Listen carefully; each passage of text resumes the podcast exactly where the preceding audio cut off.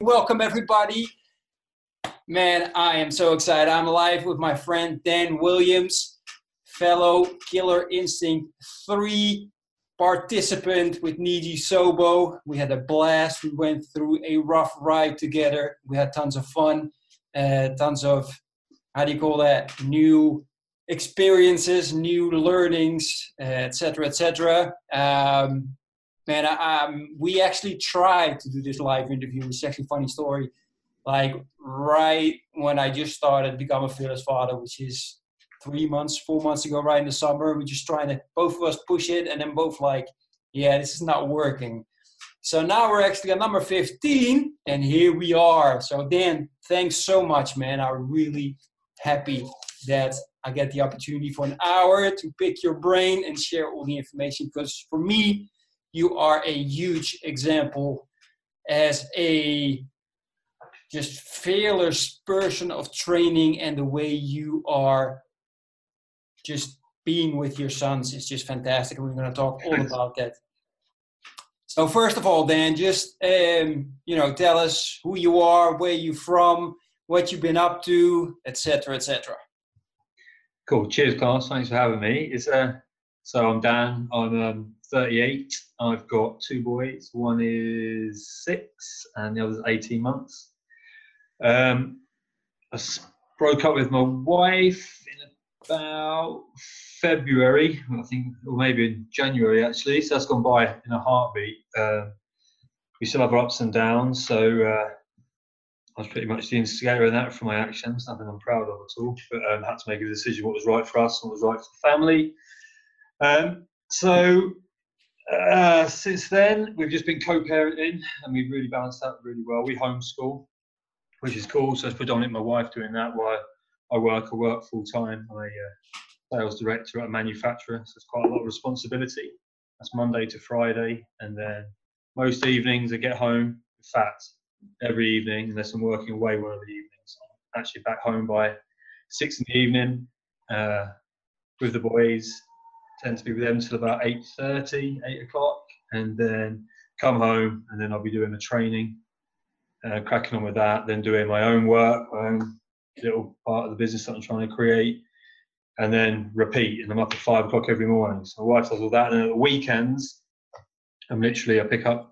Well, the eldest stays with me on the Friday, pick up my youngest son in the morning on Saturday. We spend the day together. Drop the youngest back because he's still breastfeeding. We drop him back at about seven, seven thirty. I'm with Bear in the evening. Then we pick up Rain back in the morning. we have all day Sunday. And then at about four o'clock on the on the Sunday, the boys go back, and then I can crack on and do my stuff. Hence why this time now works. trying to fit it in anywhere else. So. Yeah, exactly. I really appreciate that because I know how what, what an incredibly busy schedule you have with both working, the kids, and also trying to set up your business. I really appreciate that. We're going to dive right in. And as you know, man, I got huge respect for the way you handle things and, and the way you just just building everything, man. You are, for me, like one of the reasons why I'm doing this, but you're also, again, uh, one of the examples of what I vision for a fearless father to walk the path and then really get there. So props, man. I really enjoy this and I hope, you know, we're going to learn tons from you. So it's awesome. Hey, listen, man. So first of all, two sons, Rain and Bear. Um, I've watched a lot of videos. I really enjoyed it. I've even watched that video, and I think it's such an important thing, man. Your little boy already on YouTube, just doing his thing, man. I mean, for us, it's like, what's he talking about? For, for kids, I'm assuming that's awesome. And the way he presents himself is just amazing. Let's go into that a little bit further later on. Um, so I got two boys. They're also a little bit, you know, apart, just like yours. Um, so I'm just wondering, first of all, because it's it's not easy. You just mentioned one's still getting breastfed, the other one's already doing his thing and everything. How do you go about raising both of these two kids at the same time while they they're they are apart? They diff, they have that different age group, they have that different development. How do you set that up? How do you organize that? Well, it's, it's my wife that has to do more of the organising, to be quite honest, because she has them all day on the Monday, Monday to Friday. And I think the sheer fact that we're working together still and we're really co-parenting, that's what we wanted to actually call it. We were, um, we don't want to call it separated or anything like that. We really are working as a team with regards to parenting. Um, the for, so the fortunate thing with that is um, during the day, my wife doesn't have to split her time up between taking the boy to school, taking him not to school, etc. So um, we really just want to give them as many opportunities as possible. So, for instance, um, Bear does thing, he does football, parkour, karate, boxing, uh, gymnastics, drama, forest school, incredible farm. He does all this stuff, and he's been doing that at a really young age. And Rain's lucky enough; he's coming along with that now. And Rain, I thought Bear was a determined boy, but um, like Rain is uh, his determination is second to none. That's absolutely um, breathtaking. So really, with regards to planning the day, I plan every other part of my day around what my boys do. So it's all very much about, um, and it's the same with the home homeschooling. We wanted it to be very, very much child led. So it's intuitive. So everything they want to do is down to them. So for me, everything else I do around um, a weekend is geared around being present for eight, nine o'clock in the morning on a Saturday, right to the evening until Bear's in bed and asleep, and then I can do my stuff around that. So all my training, etc., is second. Um, and then we really led. So we do a lot of swimming, we do a lot of reading together. We're doing that as a team. So it's um, it probably sounds a little bit more daunting than it is, but we're really just going with the flow. So yesterday we were out in the woods pretty much all afternoon, um, and we're just learning through play. Everything's intuitive. So um, we don't follow a curriculum as such. I know a lot of people ask me that question, but um, they're learning through play massively. So um, they both want to read. Rain's trying to read. Or hold a book upside down. He thinks he's reading, and he'll come out some words. But uh, we're just going with their passion. The YouTube thing's interesting. I want to learn from him. He's much more of a natural in front of the camera than me. But that's because Michelle does exactly the same. So yeah, they're both a bit of an inspiration to be honest. Rain's doing the same. He can look at cameras now and he's loving it. So it's good to see you doing your thing. Nice, man. That's awesome. Um, well, in regards to the YouTube thing, and I told you last time, I had an amazing live interview with Sean Cannell from um, Think Media. He just came out with his book, uh, YouTube Secrets. Um, you don't know this guy, Julian Hayes is with me on the High Performance Club with Niyi Sobo and he listened to it and he was absolutely raving about it. He said it was a fantastic interview. The guys dropped so many bombs. He actually bought the book as well. So, uh, man, you like to do stuff with your kids. I, I just suggest watch that with your kids. They, especially with Barry, he's going to learn tons and he's going to apply it.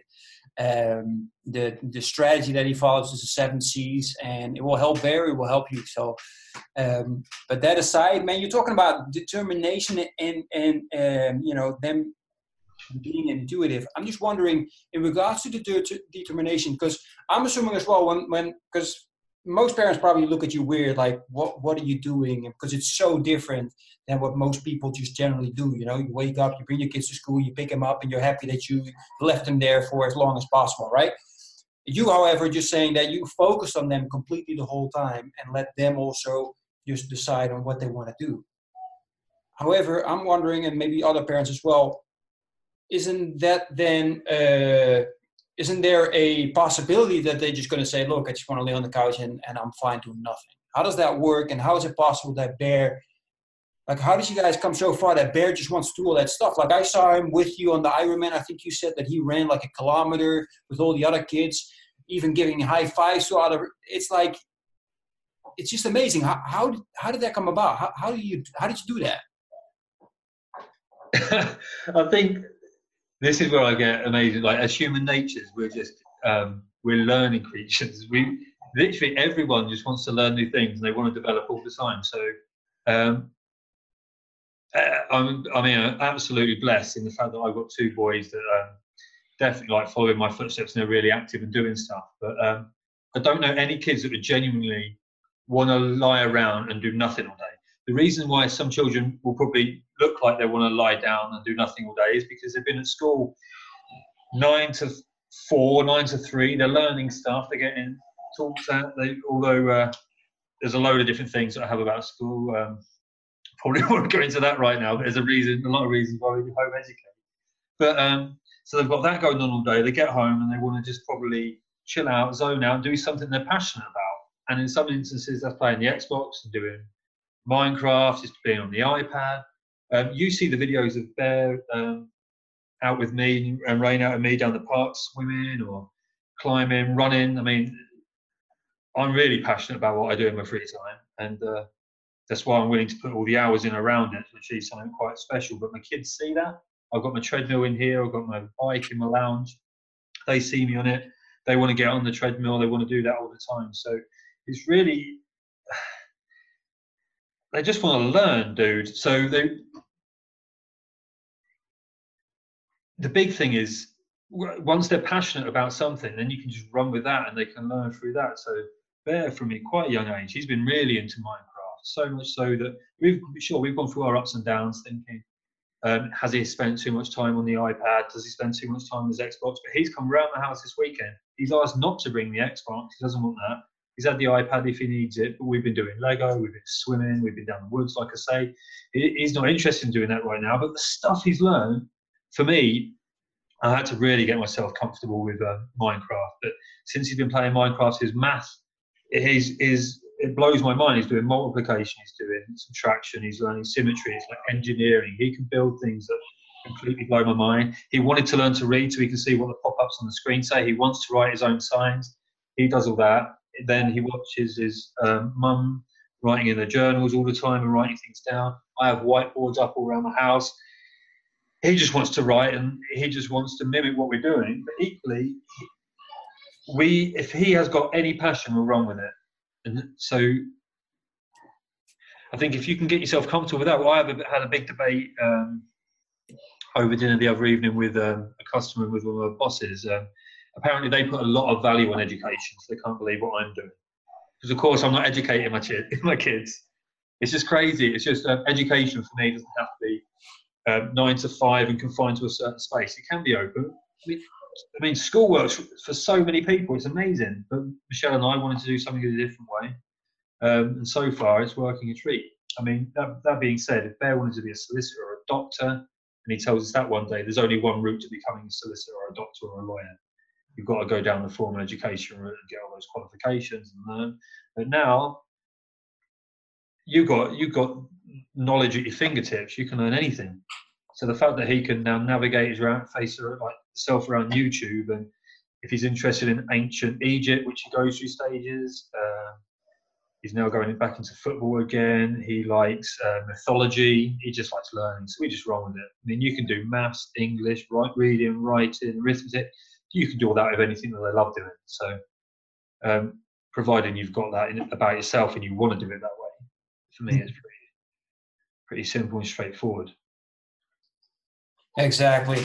Uh, that's great. You mentioned a, a, big thing, and I, I have the feeling a little bit that you slipped through it a little bit. Um, sometimes feel you're you're you're a very humble man, but you mentioned something very important. Is like you lead by example, and so does your your ex-wife. It's like you're that sports person, outgoing. You do stuff. You show what it's like, and what you said is very important for for people to realize. Your kids mimic, which also means that if your kids feel like you go, they want to lay on the couch and you're like, man, they never want to do anything. And then you're actually saying that to yourself while you're laying on the couch, not doing anything. What do you expect? I gotta, you know what? I gotta say this story also. Uh, it's been burning on my mind. I actually want to do a podcast on it, but you're here now. Just have to quickly, just really quickly. There's like, nothing wrong with laying on the couch. We all do it. Oh, of course. There's time for everything, right? Yeah. No, that's absolutely true. Now listen, people, I think sometimes fathers forget, or, you know, we are the biggest example to them. And I actually heard a story here in Madrid that a, a father hit a, hit a teacher, right? And the reason for that was that his girl, his baby daughter, just got um, punished. Guess why she got punished? For hitting other kids. So she hit another kid, got punished, came outside, hit another kid, got punished again, had a note, had to give it to her father, gave the father the note. The father saw the note and then decided to hit the teacher for punishing his daughter. And then we're wondering why our kids do what they do. It's like, wow. So, yeah, lead They're learning creatures. Yeah, yeah, which is, it gives you a lot of responsibility, and people seem to forget that. And that's sometimes it can go really, really bad. In your case, absolutely, it's going fantastic. I've been loving to join the ride with you for what you share on Facebook. Hey, listen, I'm wondering if you also have this problem. because one of the biggest things, and it's still very good. I saw you guys already with jackets on and stuff like that. We're still walking here. Look, t-shirts, shorts. It's hot as hell here still in Spain, and we still enjoy so much going to the park. And you know, this is great. However, the problem is that other parents do not have the same high standards as I do, especially when it comes to health and giving the kids candy and all that kind of stuff. And it keeps just freaking blowing my mind. But the thing is that the kids see that and they want that because it's sugar and it's nice and they love it and blah blah. So I'm just wondering, you know, what's your philosophy in regards to health and energy, and how do you go about teaching, you know, this to your kids? How do, how do you make this a reality so your sons live a healthy and energetic life? We've got quite a controversial approach to this as well. So, um, I mean, with regards to our outlook and um, understanding with the kids, we're really lucky. So um, I'm, um, if we were out of the team, me and Michelle, the um, I'm very much um, the active one. I'm sporty. I love everything to do with just being active. So my kids get to see that, but equally so, I'm probably uh, I'm definitely the, not the normal level of active. I'm, uh, I don't lay down on the sofa very well, to be quite honest. Whereas my wife, she's a lot more um, spiritual, so they get to see that side from her, and uh, she looks at the spiritual health and your connection. Um, so through Michelle and Bear, they teach me a lot. Um, the stuff that Bear um, brings to me is um, is phenomenal. Michelle's um, she's the one that got me into reading, not as soon as I should have done, but uh, she's very much down that route, writing and just she's just she's a lot more in tune with herself than I am, to be quite honest. I kind of I can bury my head in the sand and just crack on and go for a run. But with regards to uh, health, so I think that part of the health, the whole holistic, if you look at it that that, that way, um, Bear and Rain, they're they're so balanced. They know how to relax and chill out, um, and they can be full on and they're active, but it, it's really good balance. With regards to to the food side, um, I eat very, very healthy, uh, very clean, very healthy. Um, a lot to do with the sport that I've chosen to do and what I'm pursuing there, but um, I a lot of it's also laziness. Um, my wife likes cooking meals, and we'll often say uh, my ex-wife is uh, into cooking meals and things like that. So Michelle, um, whereas I'd rather eat raw food, um, cook up some fish or some chicken, and eat that. But it's really healthy. But that's more through just laziness rather than anything else. But um, so the boys both love fruit. Um, I genuinely believe you can't have enough fruit. Um, the sugars are completely different, so we can go down that route.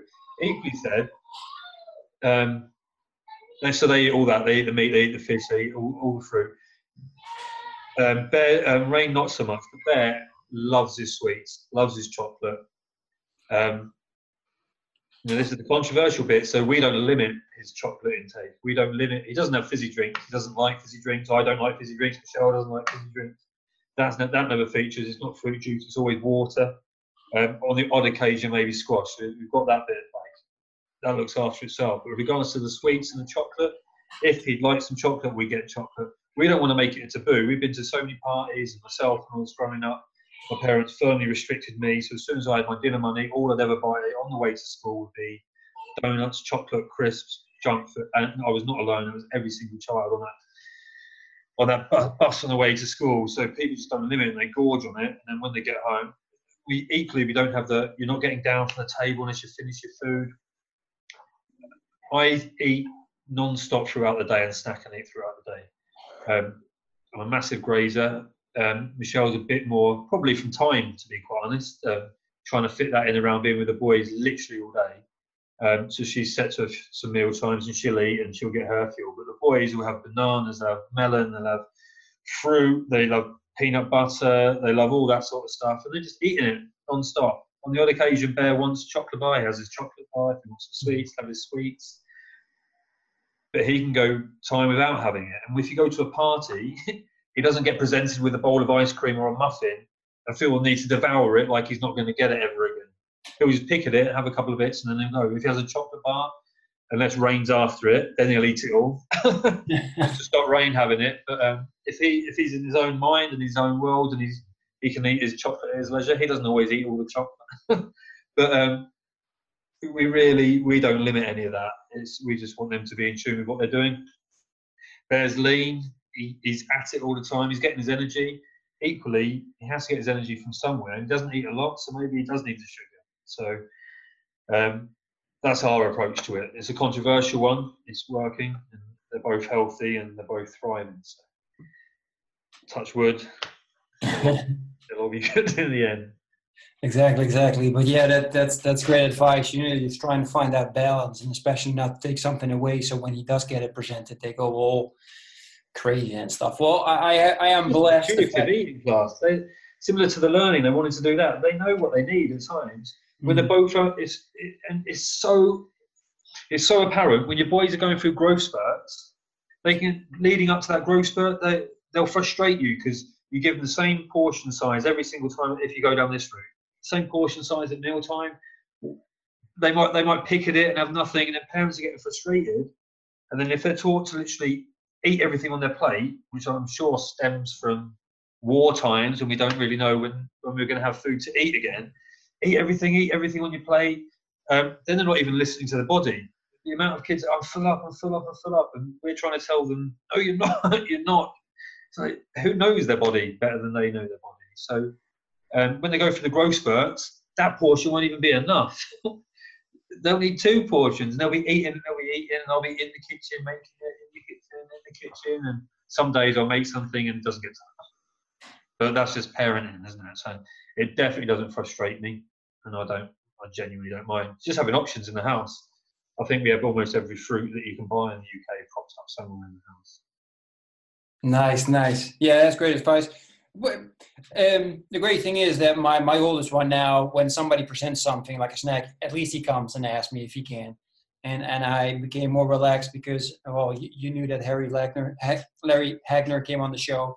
Yeah. Dad Edge. And he actually mentioned to me, dude, you, you can't fight every single battle. And then you have to just think, is that the most important battle that you have to fight? I was like, nah, not really. I was just wondering, you know, how other people people do it so I can learn from that. So I, I became more relaxed and just like, you know, actually the other day I brought 12 of the, or of those, you know, big um, eggs, chocolate eggs with a surprise in it and just had them give it away. Um, the biggest problem at the moment eating unhealthy is when we are at his, uh, his, his grandma's house, which we are at the moment. As you can see, I'm not home. oh, okay. I didn't turn religious all of a sudden. I didn't think it looked familiar. I wasn't sure where you're at though. Yeah, no, my uh, my mother-in-law's house. She uh, she fell yesterday. She broke her wrist. Oh no! And we had to go here real quick. And then it's the good thing. I got an online project going on, online business, and uh, you know we can as long as there's internet, I can go wherever I want. Amazing. So we're here to support her. Uh, which is good. And the kids. That's quite a hard thing. I think when we used to go to uh, Michelle's parents quite a lot, we um, they'd have drawers full of um, confectionery, more so than a sweet shop, I think at times. But um, and they they their grandparents they like treating your kids. Here's the thing: we don't want sweets to be a treat. Hmm. Otherwise, they're gonna, you're going to make them really desirable. Uh, that's the point. A holiday can be a treat. Like you really want to go on holiday. If you start defining sweets as being treats, then you go. I when I hear parents talking about McDonald's being a treat, I'm just like, oh, that's a treat when you put something terribly unhealthy inside your child. So I'd rather start calling an apple a treat and making that a bit more desirable. But no, we don't have it. The big thing for me is um, if you've got stuff in the house.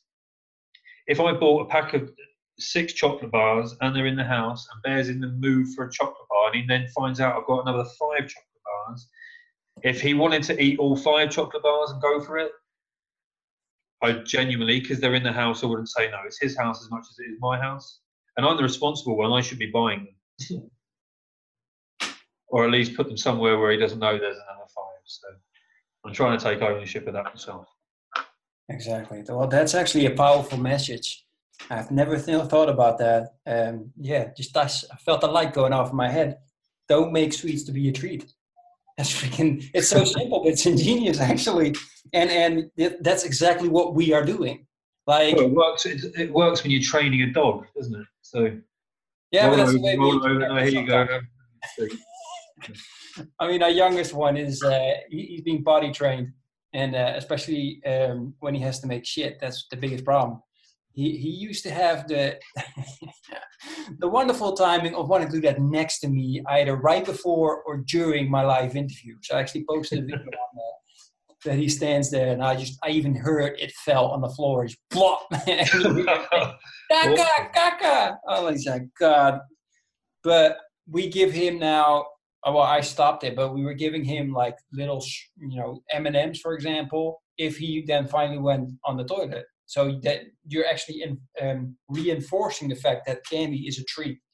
So brilliant. Yeah, yeah, you are definitely. Man, now I'm like, God, I'm such an idiot.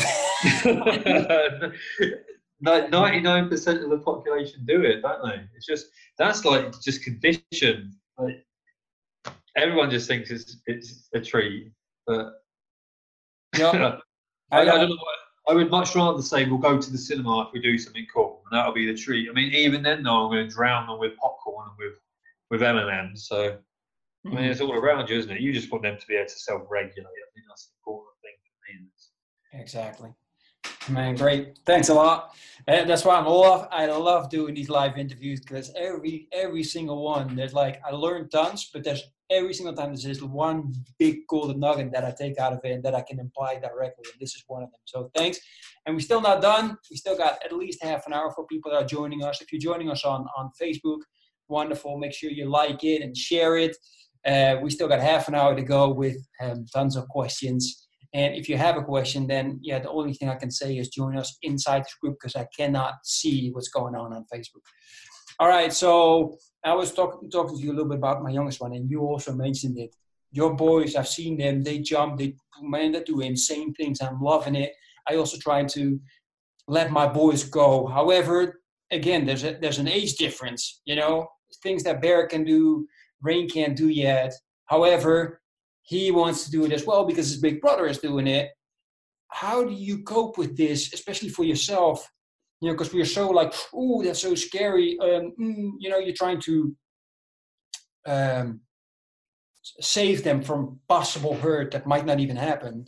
I'm just wondering how you deal with that, and and yeah, what's your message to other people? Because what I've seen so far in the park is that, man, I see some parents just running after the kids, just telling them, "Don't climb on that! Don't do that! Don't do this!" And I just get anxious already you just listen to them, and I can't even imagine how the kid gets. So what's your what's your outtake on that?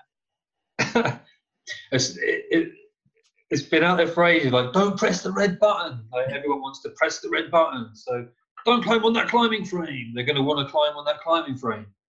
It's a power struggle, but equally, it's um, just a trust thing. I mean, my wife isn't. Um, so Michelle, my wife is such a habit. Um, we are still married, so technically Michelle is still my wife I've no big dramas about it at all. But um, I've let from from ever since I can remember, Bear used to climb up um, the back of our staircase and then he'd stand there and then jump when he knows I'm there. He'd jump at that point. He wouldn't jump or not. So ever since that day, I've let him climb on whatever he wants to climb on. Uh, uh, down the park, I mean, you're in pro- quite a safe place. But yeah, you're right. I hear parents all the time don't climb on that, you're too small. And they they could be five. And then I've got Rain, who at 12 months was climbing up the climbing frames. At 14 months, he's been holding onto the bars and swinging. Again, parents are just around it. As soon as you, if I was to put hands on him, he'd then not get used to what he's doing himself. So for me, it's just trusting again. I think if um, I let him walk quite close to an edge if on a path and it's a slippy bank on the side. Um, I don't run off. I keep away from the edge, keep away from the edge, because then he's going to be fearful about the edge. Bear hasn't got a fear of heights. Rain really hasn't got a fear of heights.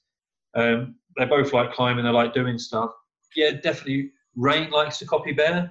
He'll get frustrated if he can't climb like Bear. But here's the thing if he can't climb up like Bear, I'm not going to suddenly pick him up and put it to the top. Mm. I may encourage him up and help him out, but there's a reason why he can't climb to that height in my mind. So he can climb on a smaller rock, and then if he wants to jump off a smaller rock, he can jump off.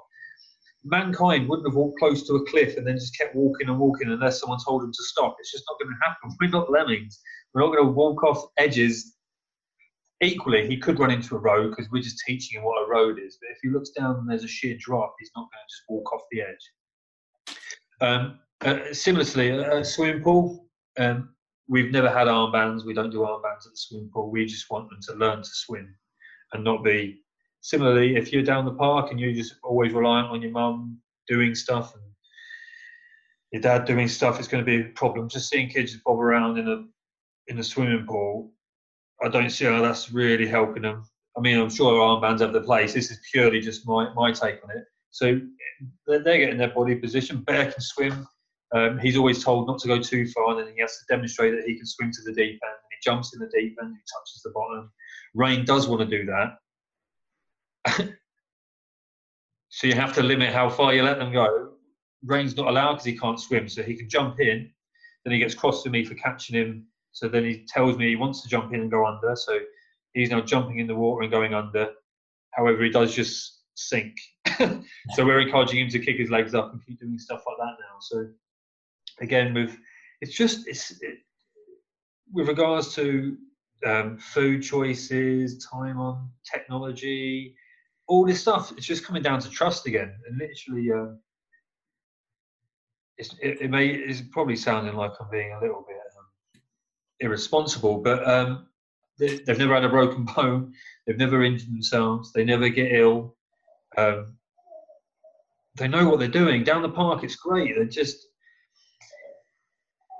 I would not want to instill fear. We could get enough fear just in social environments at the best of times. The last thing I'm going to start doing is, don't go on there, you're going to fall and break your neck. Like some parents do. It's like, oh, well, if they fall and break your neck, then you just put that in their head. Probably they're, that's going to don't go on that, you're going to hurt yourself. Don't go on there, you're going to fall and hit your head. It's um, just faith and trust. I just, there's enough fears out there, isn't there? You don't want to instill fears in other people. So for me, it's if, if, if they start getting fearful of something on their own, I'll talk to them about it. There's been times when Bear's been on this big climbing frame because he, he thought he could just get to the top and he will just hug it and he's frozen. And then at that point, he says he's scared. And all I do at that point is let him have his minute, and then if he wants me to come and get him, I'll go and get him. I guarantee about 10 minutes later, he'll be on it again, trying to go a little bit further than he did last time. But he's got, so it's trust from me, but he's got trust in, if he jumps from somewhere and says he's going to jump, he knows I'm going to catch him. if Rain can't communicate quite as effectively as Bear, so you have to really tune into it, and sometimes he can go ready, steady, and then suddenly you've got to look for the go because he's about to jump from somewhere, but you're never going to be far So that's what it is. Just um, I mean, from from what we were learning before, fears are crippling. So the last thing I want to do is actually start planting into their subconscious a load of fears that's a bit unnecessary.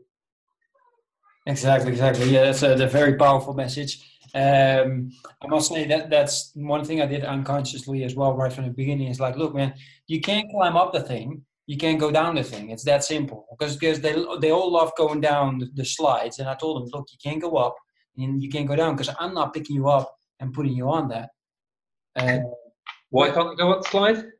If you can't climb up it, if he's not strong enough to climb up it, then you can't go down. It's simple okay. that. that. That's the rule I always made. You climb up, then you can go down. If you can't go down because you're scared, then you know we'll see what happens next. But yeah, I had them look at me like, yeah, pick me up and put me up there. I'm like, eh, I'm not doing that. no way. Like, because he sees all the other parents, he's picking them up and putting them up there. It's like, yeah, what are you teaching them then? They like, you gonna pick them up every single time? That's not really happening. Um, so yeah, I appreciate that. Um, I like the trust part really. That that's great knowledge to to to share and then make sure that people keep that in mind. You mentioned one thing, you know, you trust them, and that's that's freaking fantastic. We all should do that. But how about when there's situations, and I had the situation right before the, the summer started, where uh, my oldest one had like a school party, end of the year school party, and had all these beautiful um, different, like what do you call them, air castles. Yep, bouncy castles. Bouncy castles, that's it. And you know they're all different kinds.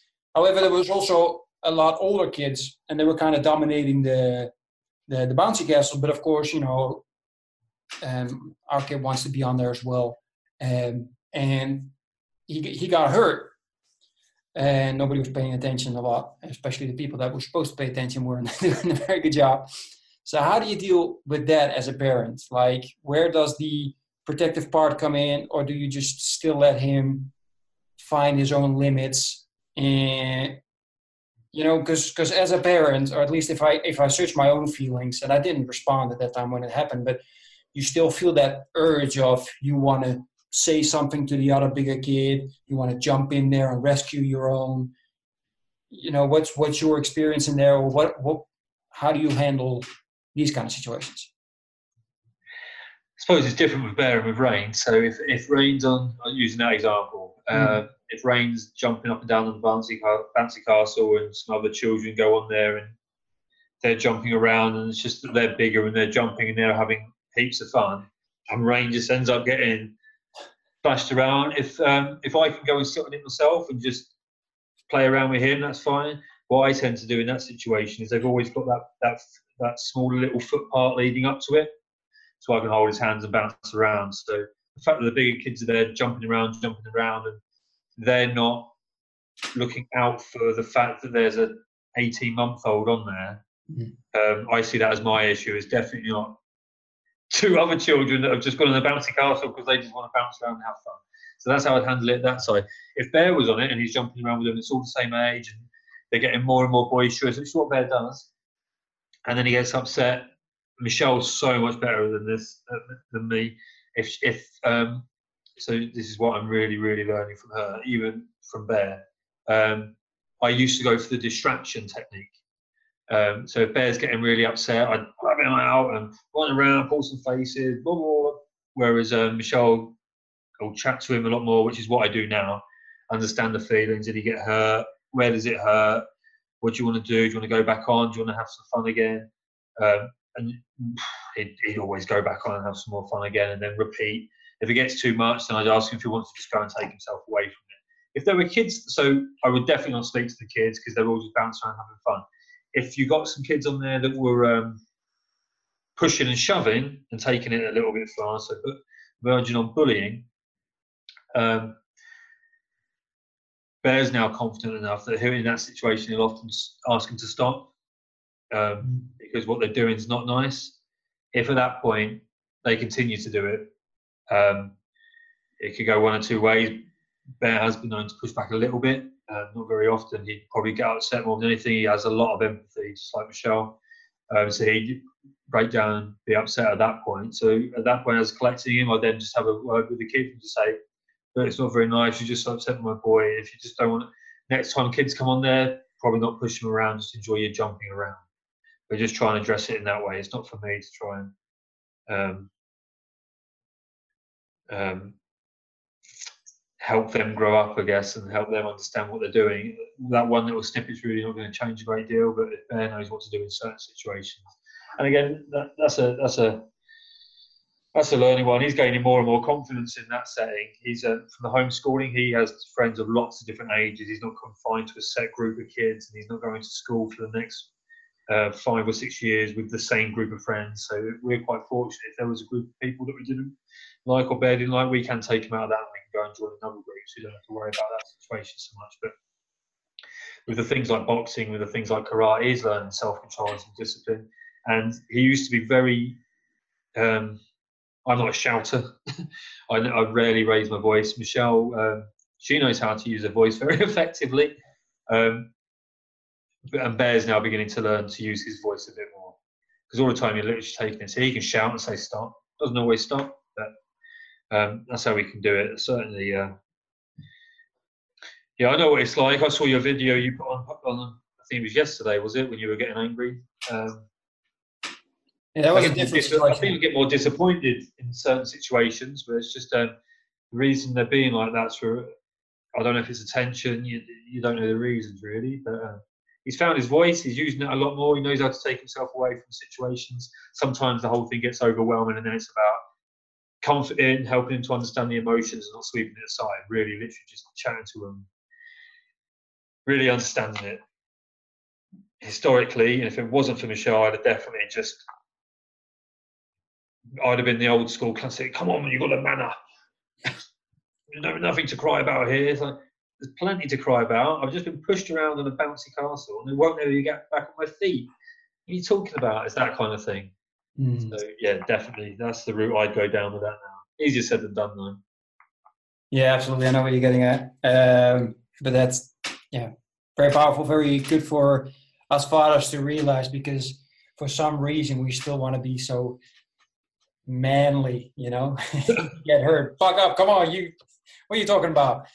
You're Do you know, I think, five um, or six. Let's go, man. You gotta man up and handle this like a man. Like, dude, he's five. That's that's you, hear why- it, you hear it all the time when Bear was doing his running race. It was uh, you could hear, "What are you doing, slowing down?" Like and Bear's just running around, high fiving, he's enjoying every minute. Other kids are like getting to the finish line, feeling emotionally beaten up. Um, meeting Jiggy was one of the best things. I mean, that whole vulnerability is dope movement. That's what it's all about. So it really is just um, letting your guard down, just exploring the emotions you're feeling at that time. exactly, absolutely. Learning. Well, that, I definitely explored my emotions. Um, since you just mentioned about the video, the video, of course, was a little bit different. Uh, what had happened was last Thursday in the morning, my son was playing rough with one of his classmates. They were rolling on the floor, and uh, all of a sudden, the father was um, on the school property and he was yelling like absolute maniac to my kid and I didn't understood at that moment what he had said. I didn't find it out until later when I spoke to the mom. Uh, but apparently, he had said that um, if my son would do that again, he would hit him. Um, so it was a good thing I didn't hear it, uh, but I did hear him screaming, and my son was just standing all of a sudden, just still. Um, I was very happy it didn't as far as I could see, touch him very emotionally, like like he was shocked at like what the heck happened, but he didn't cry, which which sometimes happens. So that made me uh, happy. Um, I think I'm not sure yet. I'm still trying to analyze, you know, how to deal with this for him.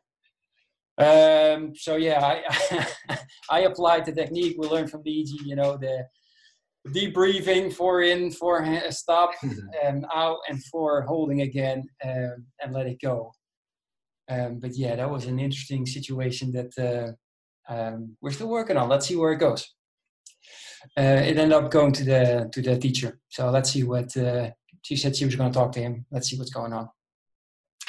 In the end, it's also what you say. You have to look at the emotions, what's going on, but it's not in that case, uh, you know, our emotions or the emotions of our son. It's also the emotion of the other person, you know, and um, it's not easy uh, being a single father. Um, having no job uh, where, in, in a position that he's in. So sometimes it's a little empathy, and I know it's not right what he did, but yeah, Yeah, there could have been a million and one reasons why he was doing that. You never know what's going on in people's lives, do you? But equally, it can make you pretty angry. I'll definitely have a chat with him at some point if you can. But yeah, I'm thinking about that next. at that time, it wouldn't have been right. But that's Yeah, just exactly. not. There's a point where um, that behaviour is just not acceptable, is it?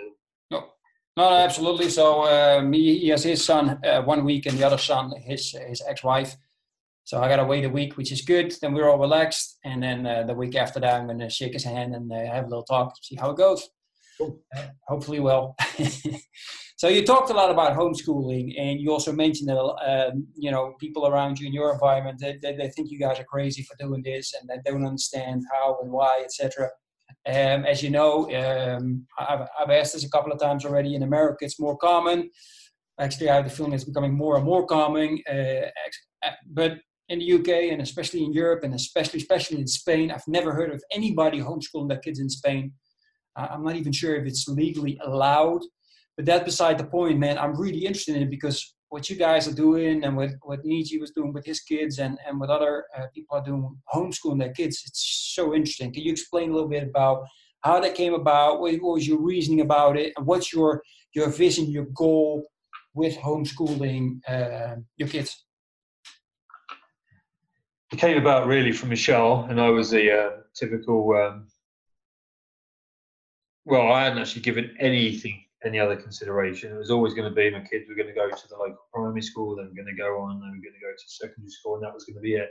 Michelle started exploring the idea with me, and um, probably like most people, the first thing that comes, I loved school. I literally loved every minute of it, predominantly because I loved seeing my mates and I loved sport. That was pretty much it in a nutshell. And I got to do all these sports, and um, I got to do it all the time, and I got to see my mates throughout the day. Um, that was the main driver. Um, academically, I was quite fortunate; things came quite easy to me and stuff like that. So I never really was,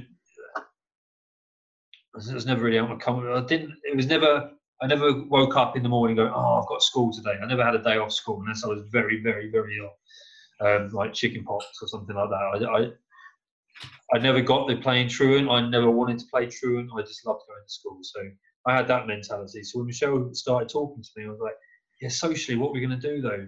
Because I had a vision that our homeschooling was going to be Michelle at home with Bear all day trying to raise so I couldn't get my head around it. She's like, no, there's always groups that you can go to, etc., etc. And if you actually rewind about um, where high schools came into this, and when people used to go to, to work from 12 and 13, they used to start working at that point. And um, high schools were introduced at the Great Depression, at the height of that, when there were no jobs for anyone. So it was a big thing. It's like, oh, I know, let's create a high school, and that will take a load of the population off, and then we don't have to worry about finding jobs for them. We can put them in a in a certain system, and then we'll go from there. And if you um, if you go down this whole route, um, and again, it's all the beliefs. This is my belief. You you go to school, you're there on a start time. The bell goes, you come in, you, you're in your lesson. The bell goes, it's break time. The bell goes, you're back in the lesson. The bell goes, it's lunchtime. So on, so on throughout the day.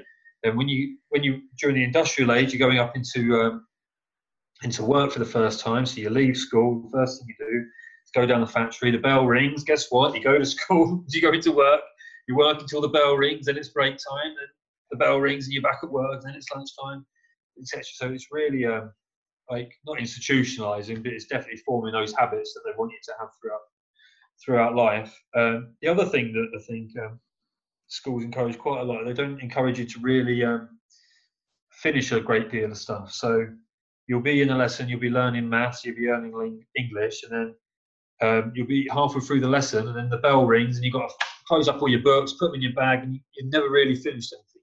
Yeah, sure, you get some homework and you go on. Guess that gets used to doing a bit of overtime as well by doing the homework after school. So there's all that. Um, coupled with the fact that um, classroom sizes were getting bigger as being part of Europe. There were a lot of people over from Europe, no problem with that at all. But classroom sizes just getting bigger and bigger and bigger. And for me, if you're teaching someone something, there's only one way you can teach. So I get why te- you have to teach to a classroom size of 30, so you have to get people sat down, you have to talk to them in certain ways because you have to install a little bit, lot of discipline. Um, and then when you're at school, you've got the curriculum, you're spending a load of time on um, history, spending a load of time on geography. Sure, if you've got passion about it, let's spend a load of time learning about all these subjects. But actually, there's some core subjects you probably need to learn more of. And definitely, I think the physical things there, there as well with that. But there's something more powerful about if you start um, if you if you've got a passion about something and you can learn about maths and history and you can still learn i mean the big the powerful thing about school is you learn how to learn aren't you? So you're reading books and you're looking on the internet you're taught how to do that. Bear can do that now. He, he can learn he can learn maths in a fun way. He can learn how to read in, in, in a fun way. He can interpret books in his way. He's so creative he can create his own stories um, is doing his YouTube videos. What they don't teach at school is they don't teach you economics. They don't teach you how to budget, which is why I'm terrible at budgeting um, and looking after my money. So I want to teach about that. I've got to teach myself first. So budgeting, all that sort of stuff, timekeeping. Um, you're not taught to time keep. You just taught to be somewhere at a certain time, not actually manage your own time and do stuff. So um, there, there is not one specific reason why we wanted to do it. There was a load of different reasons. Um, Michelle was definitely the instigator and I think the proof's there so far. Going back to what I said at the beginning, if Bear wanted to suddenly say, I want to be a doctor, then we, are going to have to look at getting him into school. If he wants to go to school, he can go to school. It's not that we're against schools. I think they're amazing in so many ways, but um, especially when you're having to teach so many people. But there's so many careers now that um, you don't need um, the grades to actually see. I mean, ultimately, here's the thing: so you get in the UK, you do your GCSE, which gets you age of 16. Um, what those grades allow you to do is then do your A levels at the college of your choice. Then you're 18, and what your A level results do is actually allow you to go to the university that you want to do. Then you rack up a load of debt. Then you go to to work, where actually, even if you've graduated now, you're not guaranteed a job. Um, you've got a load of debt and even I mean, I, am not a graduate. I'm um, a commercial director at a, manufacturer responsible for 120 people at our business. That hasn't been from this big education thing. That's been from being hardworking, driven, passionate, just wanting to achieve something. And that I'm not driven by money or anything like that. I'm just driven by like admiration or results in other ways and just achieving stuff. So there are a load of the reasons why we we chose to go down the home education route. I mean, the, there was a time when going right back, you'd be born into money because it was all to do with land. Um, then it was the rich would get richer and the poor would get poorer. Then it became a, little bit further on. It was the rich can be rich, but also the poor can get there eventually if they work really hard and they do something different. Now we're at an age where a 16 year old become a millionaire within a week they land something on social media and just create it. So for me, there's a, there's a whole world of education out there which doesn't revolve around schools. I, I was all over the place, but hopefully you get the gist of it. Yeah, absolutely. Well, the last thing, of course, is the most important thing. I mean, you can go to school all you want, but then there's people that like, well, you say, well, you, you mentioned 16, but there's also 12 year olds, uh, 14 year olds that just do something and, and make tons of money because they've learned something more valuable what they don't teach you in school. There's so many things that in life are so valuable that just don't teach in school. We just mentioned money, wealth, that really that's like one of the most important things. They actually said like most marriages fall apart because of the fact that none of them they're fighting continuously about money and in school they don't teach that. It's like really why? Yeah, so, actually, um, the whole the whole thing about people being ashamed of having too much money and people going, oh, don't want to have too much. It's like actually, it's money that gives you freedom to do anything. So that's what's that's how people like Sean can do the traveling so much, etc. Money just gives you freedom. Money can give you experiences. So money is really important. It doesn't have to be a negative thing. Unashamedly, I want to have loads of money. And, and the thing at the moment, I'm doing a lot of things, and the work that I'm doing now, I've achieved what I've achieved, which is great. You got the six-figure salary, you got all this, but um, what could I have achieved if I had ended up following? I stumbled into this when I was about into this industry, health and beauty. So I sell moisturizer and shampoo in a heartbeat. I work in the manufacturer, it's a bit more than that, but essentially, I'm in that industry, which clearly I'm not cut out for. Love it, but if it was in something that I was loving and passionate about and gave the same amount of energy, and there was that there, God, waking up every day. I mean, I never worry about going to work. I love going to work. But imagine if it was something like you were seriously passionate about, like you're doing now. Amazing. So anyway, venting. yeah, no, no, no, that's great. That's why I'm not saying anything. I just let you vent. It's it's absolutely perfect. And I, I, keep mentioning it as well. They've done a study in the U.S. and they were saying that 75 percent of the people that are working in a job are not happy with the job that they're having, which is absolutely insane. But at the same time, that's what they're teaching you at school. you go to school, and then when you're done at school, you get a job. Period. And if you work really hard for 40 years, you'll be able to enjoy your life for about five or 10 when you're actually no longer physically active to enjoy it. So, bonkers. Exactly. That's why fearless fathers. If you keep doing the same thing and getting the same results, that's like the definition of insanity, isn't it? So.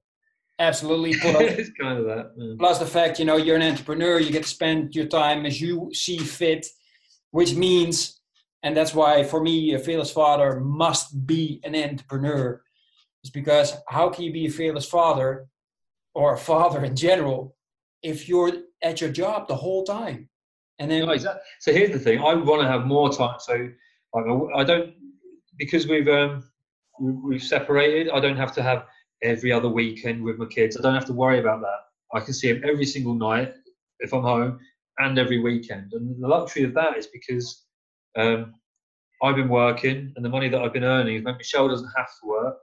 And because Michelle's at work and she gets to spend all that time with the kids.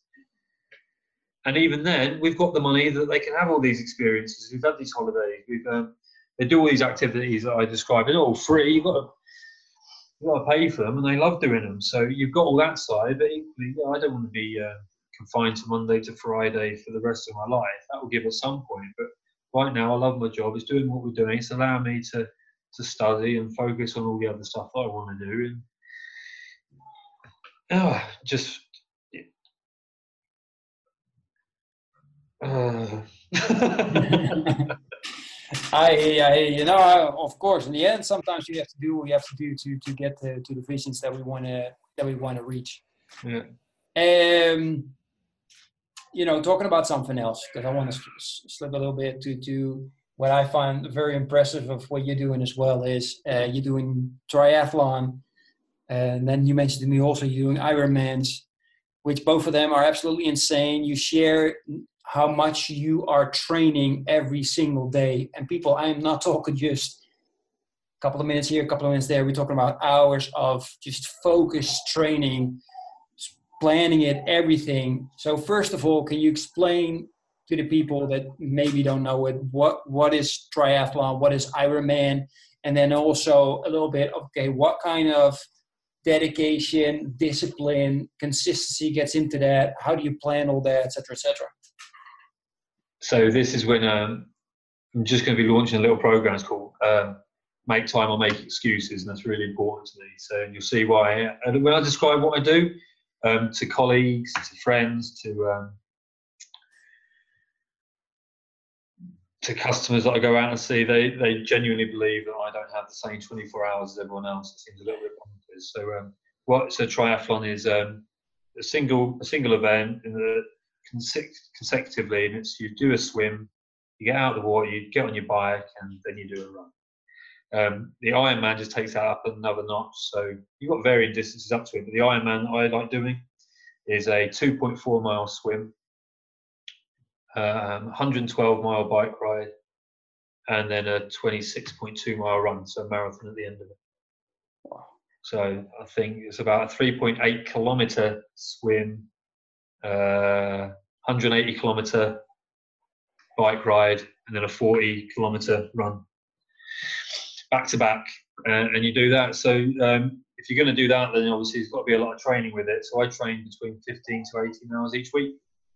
Um, then you put that on top of the amount of time that I spend doing with my boys, and you put that on on top of the work that I do. So work work a 40 hour week.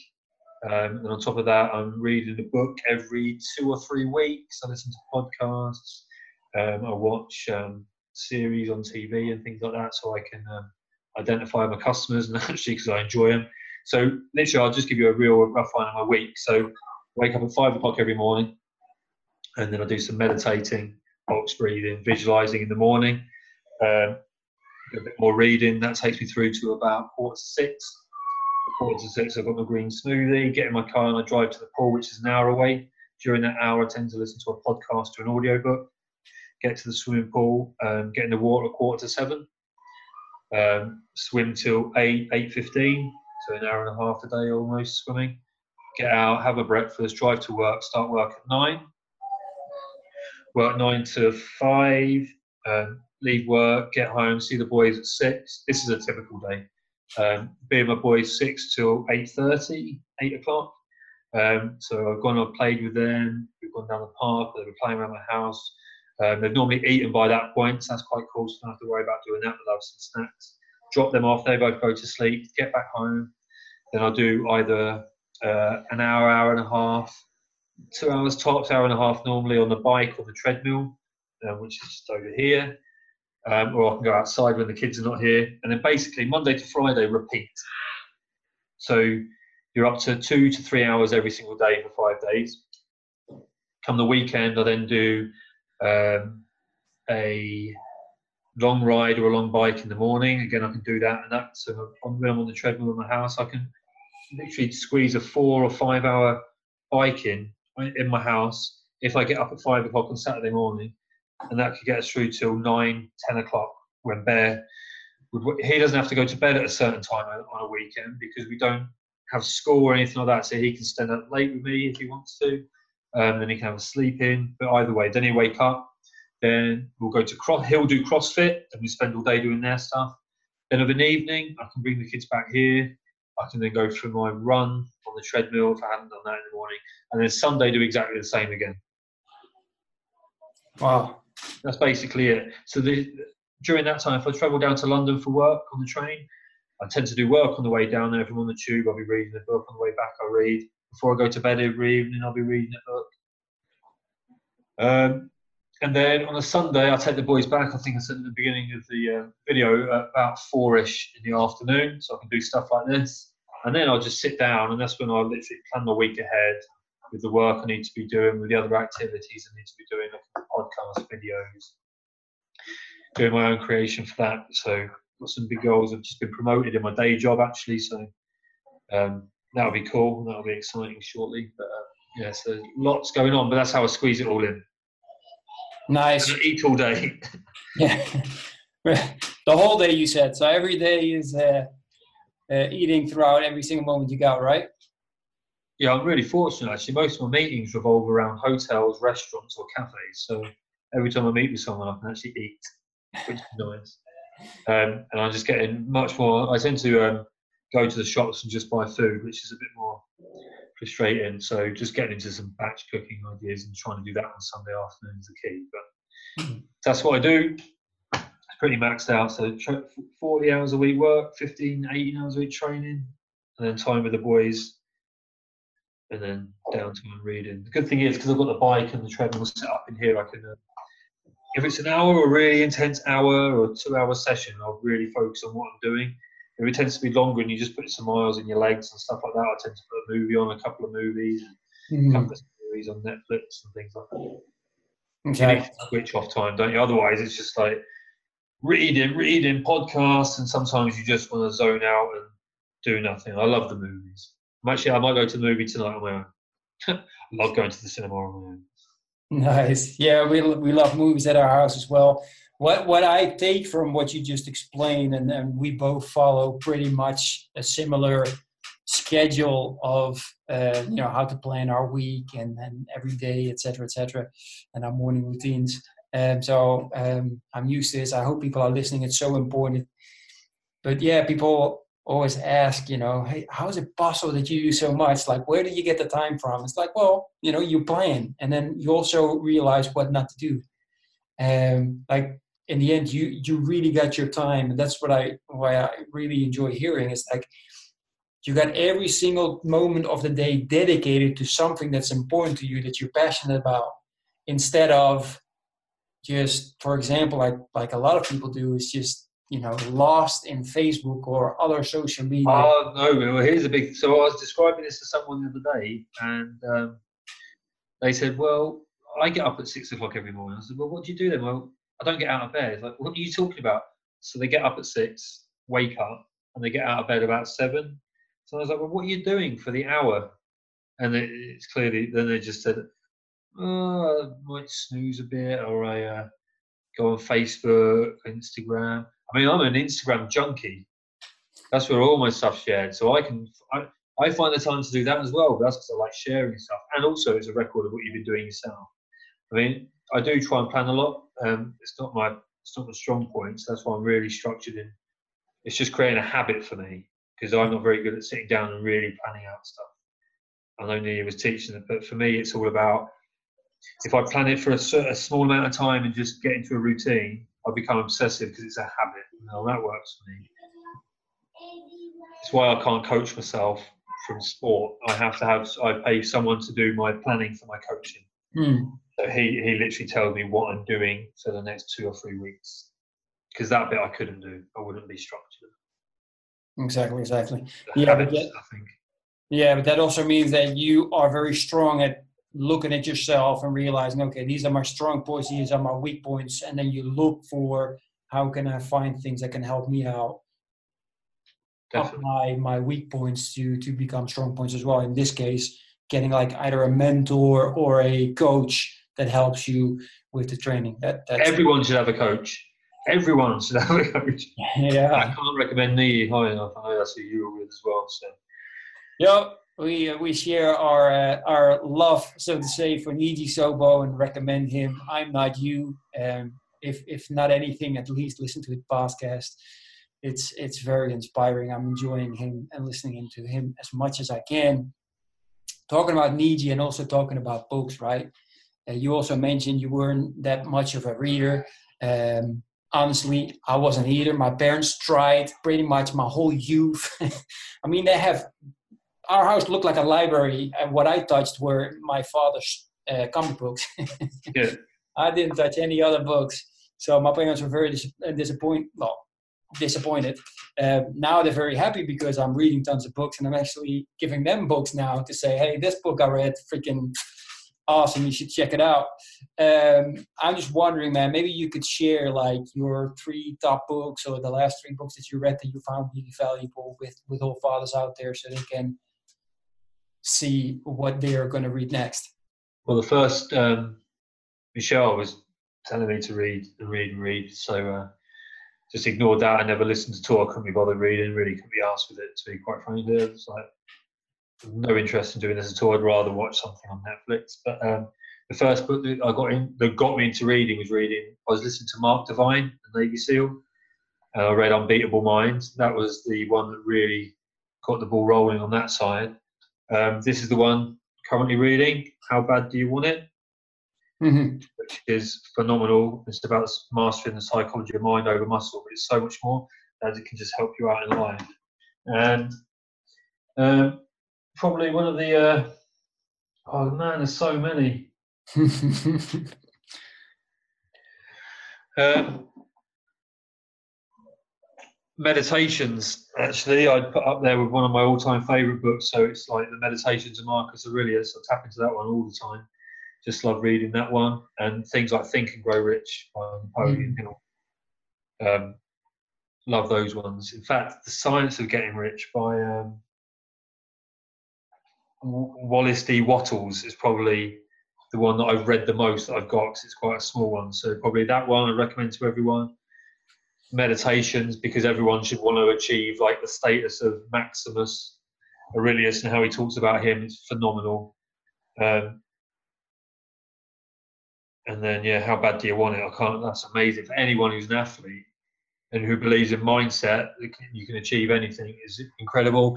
Equally, this one by Matt Belair is amazing, the Zen athlete. So just got books everywhere at the moment. But um, they're probably my highest recommendation. The 50th Law, which you read as well, which is amazing, which I probably gifted to two or three people already. Yes. Nice. See, that's what we like. You ask for three, you get seven or eight. Man, I, can't, I, can't, I couldn't keep Rail off all the ones on the shelf. Yeah, that's brilliant, man. I love it. Um, we both started to go from not reading at all to really love reading and finding all the value out of it. I can't repeat it enough to all the fathers out there. Reading is the cheapest way of just leveling up every single time you finish a book. It's that simple. Well, everyone, everyone at my work now, they've been seeing the change in me over the past 12, 18 months. Now they want a library going on at work because I keep recommending books to people. So our meetings are just getting more and more productive. It's crazy. I say they're getting more and more productive. More and more people start coming out with quotes in the meetings. So um, that's quite amusing, but it's, it's good to see that people are reading. But it's funny you see people changing. Exactly. That's awesome. I love to hear then that you also have that kind of impact at your work office with the steps that you're taking. That that's amazing.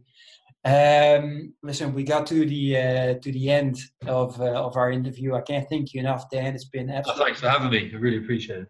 And uh, I hope uh, people um, will pick up as much as I have picked up uh, in this hour and hour plus. We went over. I apologize. I know your uh, your time is very valuable um, you know, there's always um, a lot of people that still have some questions and things like that. How can people get in touch with you? Um, how can people follow you? Like you mentioned, Instagram, for example.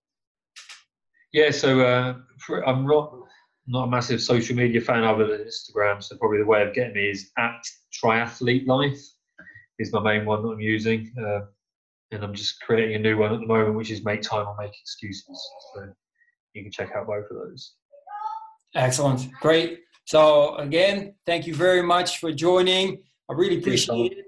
I wish everybody a, a, fantastic Sunday, and we will see each other pretty soon. See you later, buddy. Thanks very much. Cheers, All right. Take Bye. care, everybody. Are you still meeting up with your friends now that you're a father? Kids making you stress out. You got no time for yourself to work out, read, or relax? Can you still remember the time you were hanging out with your friends, feeling energetic, happy, and confident? spending time together and talking about your life and your crazy dreams. You're feeling alone now, don't you? No one to share your challenges with, and you're just running around from one storm into the next.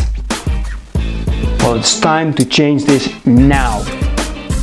Join me and the Brotherhood of Fearless Fathers to speak on a weekly basis with like minded dads to crush your challenges, face your fears with determination, be held accountable, and regain control of your life. If you want to become the hero your family needs you to be, then go to becomeafearlessfather.com slash brotherhood. Looking forward to seeing you on one of our next calls.